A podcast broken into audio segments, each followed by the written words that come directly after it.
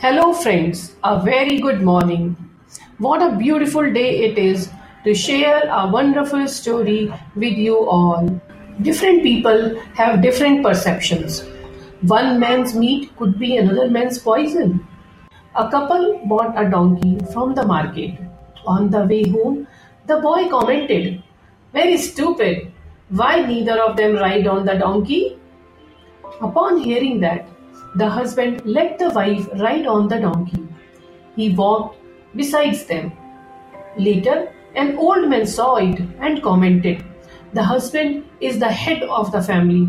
How can the wife ride on the donkey while the husband is on foot?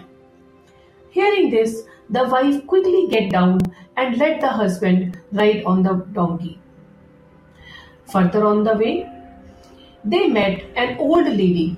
She commented, How can the man ride on the donkey, but let the wife walk? He is no gentleman. The husband thus quickly asked the wife to join him on the donkey.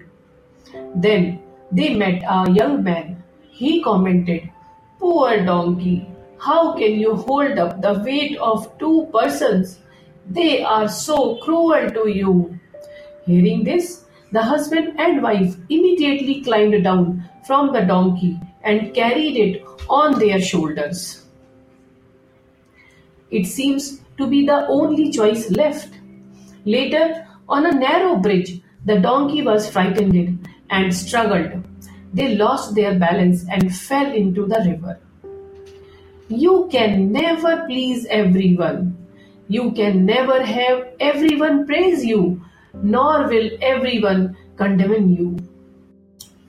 I hope you all liked this small story based upon life skills.